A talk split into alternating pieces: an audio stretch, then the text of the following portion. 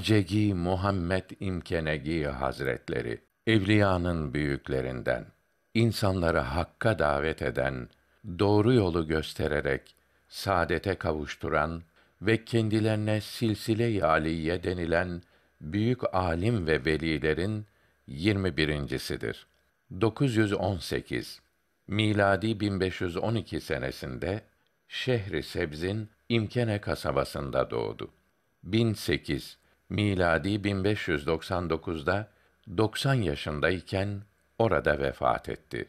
Evliyanın büyüklerinden Derviş Muhammed Hazretlerinin oğlu ve Muhammed Baki Billah Hazretlerinin hocasıdır. Zahiri ve batini ilimleri babasından öğrendi.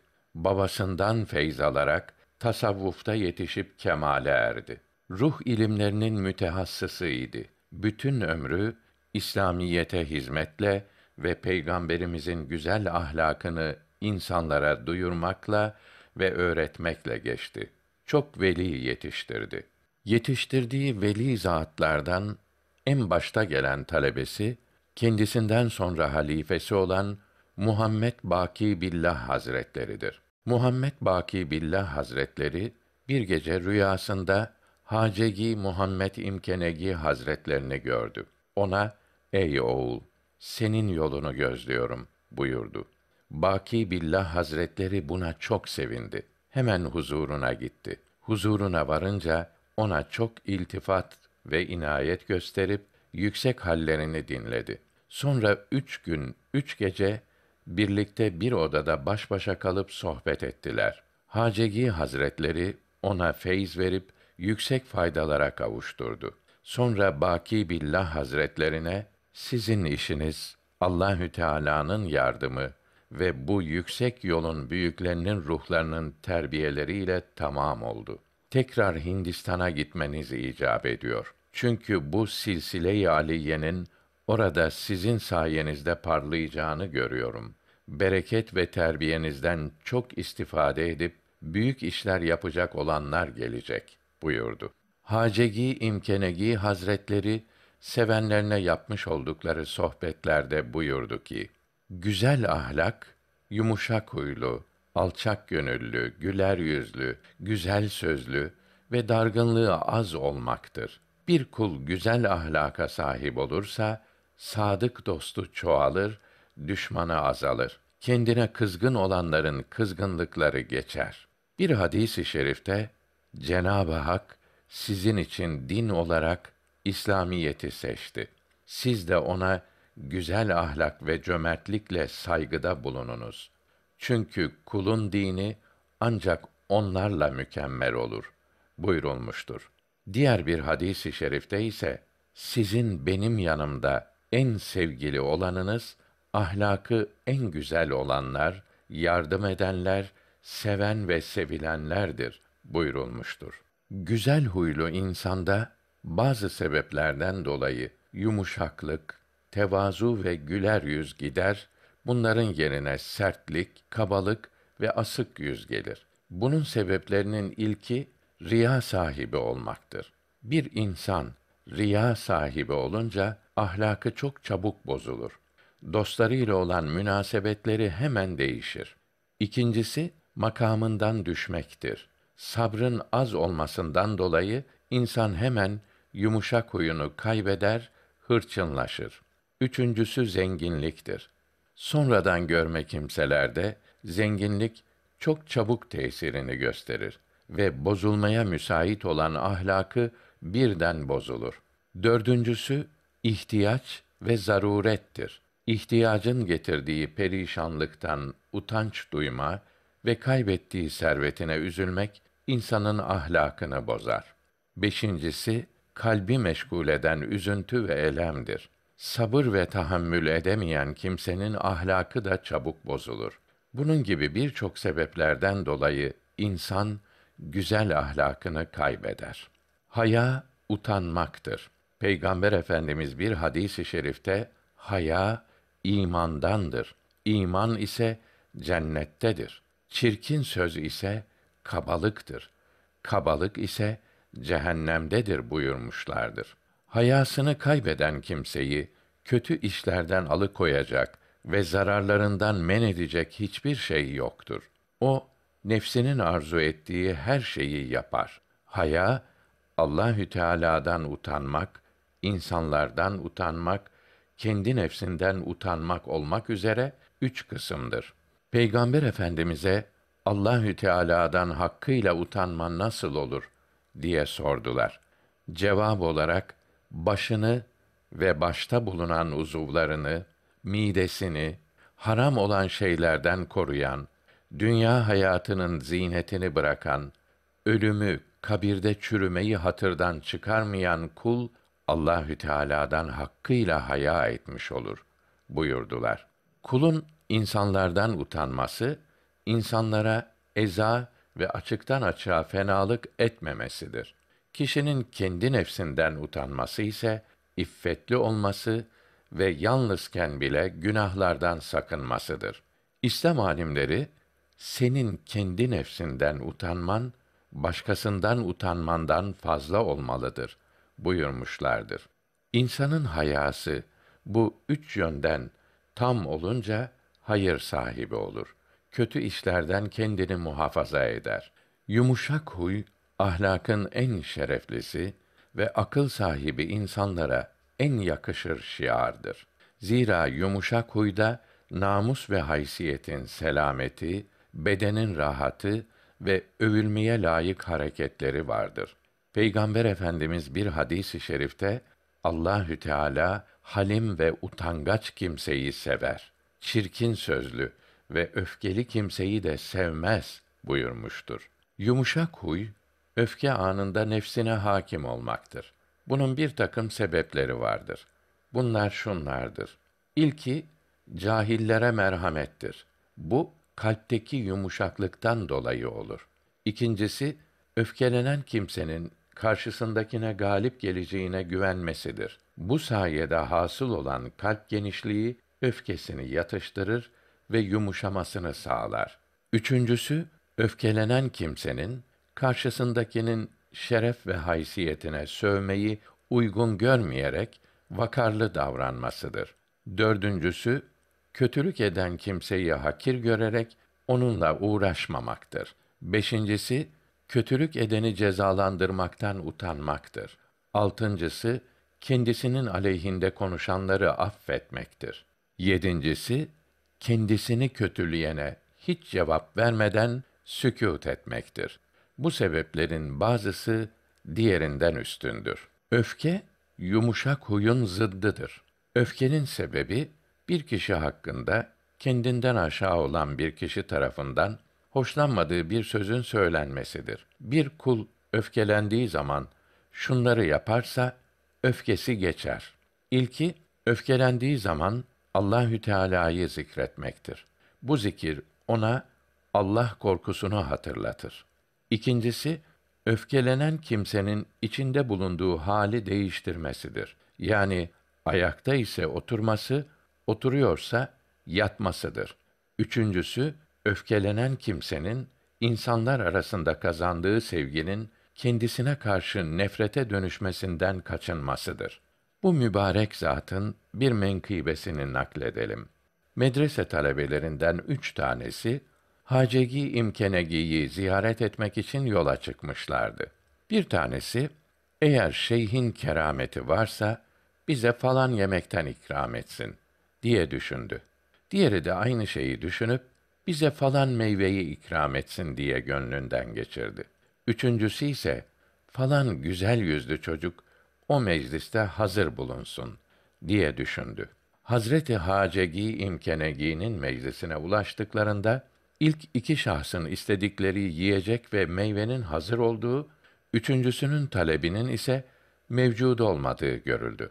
Bunun üzerine Hacegi İmkenegi, dervişler manevi hallere ve kerametlere ulaştıysalar, şeriate riayetle ulaşmışlardır. Onlardan gayri meşru bir şey istememek gerekir. Hatta meşru bile olsa imtihan niyetiyle onların yanına gelmek uygun değildir buyurdu. Hacegi İmkenegi Hazretleri talebelerine yapmış oldukları nasihatlerde buyurdu ki: Yalan bütün kötülüklerin kaynağıdır. Yalanın akibeti kötü, sonucu çirkindir. Çünkü yalan kovuculuğu, kovuculuk da nefreti, nefret de düşmanlığı meydana getirir. Doğruluk bir şeyi olduğu gibi haber vermektir. Yalancılık ise bir şeyi gerçeğe aykırı olarak bildirmektir. Doğruluğun ve yalancılığın sebepleri vardır. Doğruluğun sebepleri şunlardır. İlki akıl olup akıl yalanın çirkinliğini bilir. Yalanın hiçbir faydası olmadığını bilir. Akıl insanı güzel şeyleri yapmaya sevk eder. Kötülüklerden uzaklaştırır. İkincisi doğru olmayı ve yalancılıktan sakınmayı emreden dindir. Çünkü din aklın mahsurlu gördüğü şeye ruhsat vermez. Üçüncüsü mürüvvettir. Mürüvvet yalancılığı yasaklamakta, doğru olmaya sevk etmektedir. Yalancılığın sebepleri ise şunlardır. 1. Menfaat sağlamak ve zarar önlemek düşüncesidir. 2. Yalancının sözlerinin dinleyiciler tarafından tatlı ve güzel bulunma düşüncesidir. 3. Yalancının düşmanlık ettiği kimseden intikam almak gayesidir. 4. Yalancının yalan söylemeyi kendine adet edinmesi ve nefsinin yalana bağlanmasıdır. Kıskançlık ve haksızlıktan dolayı ortaya çıkan hıyanet ve gizlilik perdesini yırtmaktır. Allahü Teala Hucurat suresinin 12. ayeti kerimesinde mealen Ey iman edenler zannın birçoğundan sakının. Çünkü zannın bir kısmı günahtır. Müslümanların ayıp ve kusurlarını araştırmayın. Birbirinizi arkanızdan çekiştirmeyin. Hiç sizden biriniz ölü kardeşinin etini yemek ister mi? Bundan tiksindiniz değil mi? O halde gıybet etmekte Allah'tan korkun buyurmaktadır. Peygamber Efendimiz de bir hadisi i şerifte her kim kardeşinin gıybeti yapılırken onu müdafaa ederse Allahü Teala ona cehennem azabını haram kılar buyurdu. Haset kötü huylardan biri olup yalnız sahibinin bedenine zarar vermekle kalmaz, dinine de zarar verir. Peygamber Efendimiz bir hadisi şerifte sizden evvel yaşayan ümmetlerin buz ve haset hastalığı size de sirayet etti. Bu hastalık ustura gibidir. Lakin bu ustura saçı değil, dini imha eder. Allahü Teala'ya yemin ederim ki buz ve hasedi bırakıp birbirinizi sevmedikçe hakkıyla iman etmiş olamazsınız. Size birbirinizi sevmenizi sağlayacak olan selamı aranızda yayınız buyurmuştur. Bu hadisi şerifle Peygamber Efendimiz insanların birbirini sevmesinin hasedi kaldırdığını ve selamın da sevgiye vesile olduğunu bildiriyor. Haset öyle kötü bir huydur ki daima akran ve yakınlarına yönelmekte ve daha çok ortaklara ve yakınlara karşı duyulmaktadır. Hasedin aslı faziletli insanların sahip oldukları hayırları çekemeyerek üzülmektir. Haset ile gıpta ayrı ayrı şeylerdir. Gıpta faziletli insanlara zarar vermeden onlara benzeme isteğidir. Haset ise zarar vermek içindir. Kerem ve ihsan sahipleri başkalarına bir iyilik yaptıkları zaman bundaki niyetleri Allahü Teala'nın rızasını kazanmak olmalıdır. Karşıdaki şahıstan bir karşılık beklememeli, mükafatını Allahü Teala'dan istemelidir. Bir köylü Hazreti Ömer'in huzuruna gelerek Ey hayır sahibi Hazreti Ömer Allahü Teala seni cennetle mükafatlandırsın. Kızlarım ve anaları için giyecek bir şeyler istiyorum. Zamanın ağır şartlarına karşı bize kalkan ol. Bunları Allahü Teala'nın rızası için yap diye bazı beyitler okudu. Hazret Ömer, eğer bu arzularını yerine getirmezsem ne olur? deyince, o zaman ümitsiz olarak dönüp giderim dedi. Hazret Ömer, gidersen ne olur? diye sordu. Köylü, sen Müslümanların halifesisin. Herkesin iyilik ve fenalıkları toplanıp ihsanda bulunanların durağının cennet, ihsanda bulunmaktan kaçınanların gideceği yerin de cehennem olduğu gün benim halim senden sual edilebilir dedi. Bunun üzerine Hazret Ömer sakalları ıslanıncaya kadar ağladı ve yanında bulunan bütün malını o kimseye hediye etti. Allahü Teala Hazreti Davud'a şöyle vahyetti. Ya Davud, benim kullarıma olan ihsanımı onlara hatırlat ki beni sevsinler. Zira kullarım ancak kendilerine ihsan ve iyilik edenleri severler. İyilik etmek insanların kalbine yumuşaklık, sevgi ve şefkat verdiği için insanlar arasındaki yakınlığın devamını sağlayan önemli esaslardan biridir. Peygamber Efendimiz bir hadisi şerifte kulların kalbi iyiliğini gördüğüne sevgi, fenalığını gördüğüne de buz ve düşmanlık etmek üzere yaratılmıştır buyurmuştur. Hacegi İmkenegi Hazretlerinin bir menkıbesini nakledelim. Mevlana Halid Bağdadi Hazretleri bir mektubunda Hacegi İmkenegi Hazretlerinden bahiste şöyle buyurmuştur. Hacegi İmkenegi kuddise sirruh hak aşıklarını hakiki mahbuba kavuşturmak için sıkıntılara katlanarak ve zahiren kırıklık içerisinde senelerce rehberlik yaptı. Bir gün talebelerinin bir kısmı ile dikenlik bir yerden geçiyorlardı. Talebelerinden birinin ayakları yalandı. Hemen her adımda bir diken batıyordu.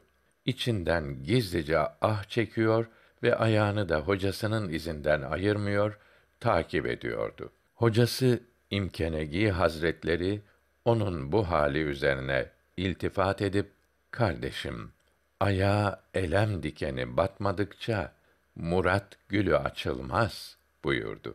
Bu söz üzerine talebenin gönlü pek ziyade hoşnut oldu. Hacegi İmkenegi Hazretleri talebelerine yapmış oldukları nasihatlerde buyurdu ki: Kul geceleri gündüz yaptığı işlerin muhasebesini yapmalıdır.